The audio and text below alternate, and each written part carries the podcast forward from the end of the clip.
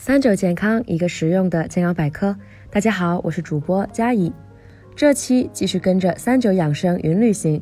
今天我们来到的是在互联网的世界里一直存在感极强的省份——山东。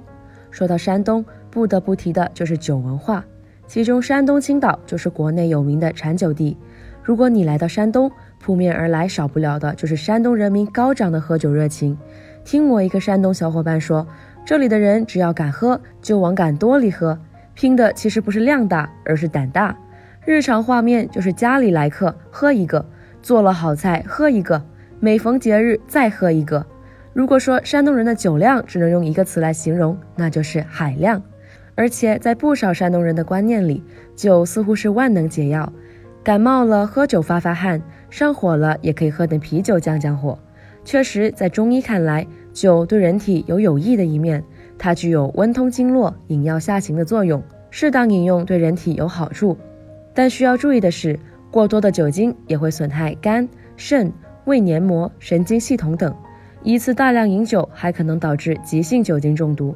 所以到山东旅游喝酒需适度，可如果跟朋友聚会时需要喝上两杯，而且实在抵挡不住他劝酒的热情，这里给大家推荐一些实用解酒食物。像梨、荸荠、柑橘、葛根都具有一定解酒利尿的作用。其次，山东还有一宝不得不提，那就是传说中两米高的大葱。而在出产大大大大葱的章丘，每年都会举办一场关于大葱的评选。说白了，就是一场比谁家种的大葱最高的活动。之前看热搜评论，在这个活动里，一百八十五厘米以下的葱是没有参赛资格的。当时我不得不感叹。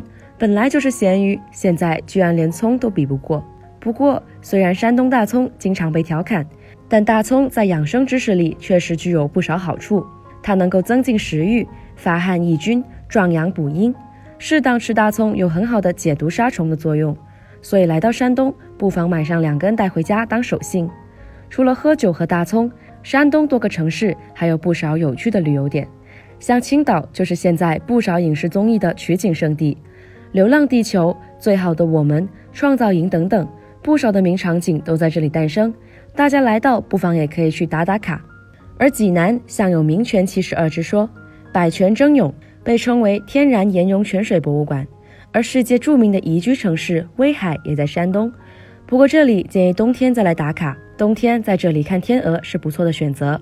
山东不管是历史还是经济，又或是民风民俗。在全国范围内都很有影响力，长假选择来山东旅行，绝对能带给大家不少快乐。那么这期三九养生云旅行山东篇到这里也差不多了，我们下期再见吧。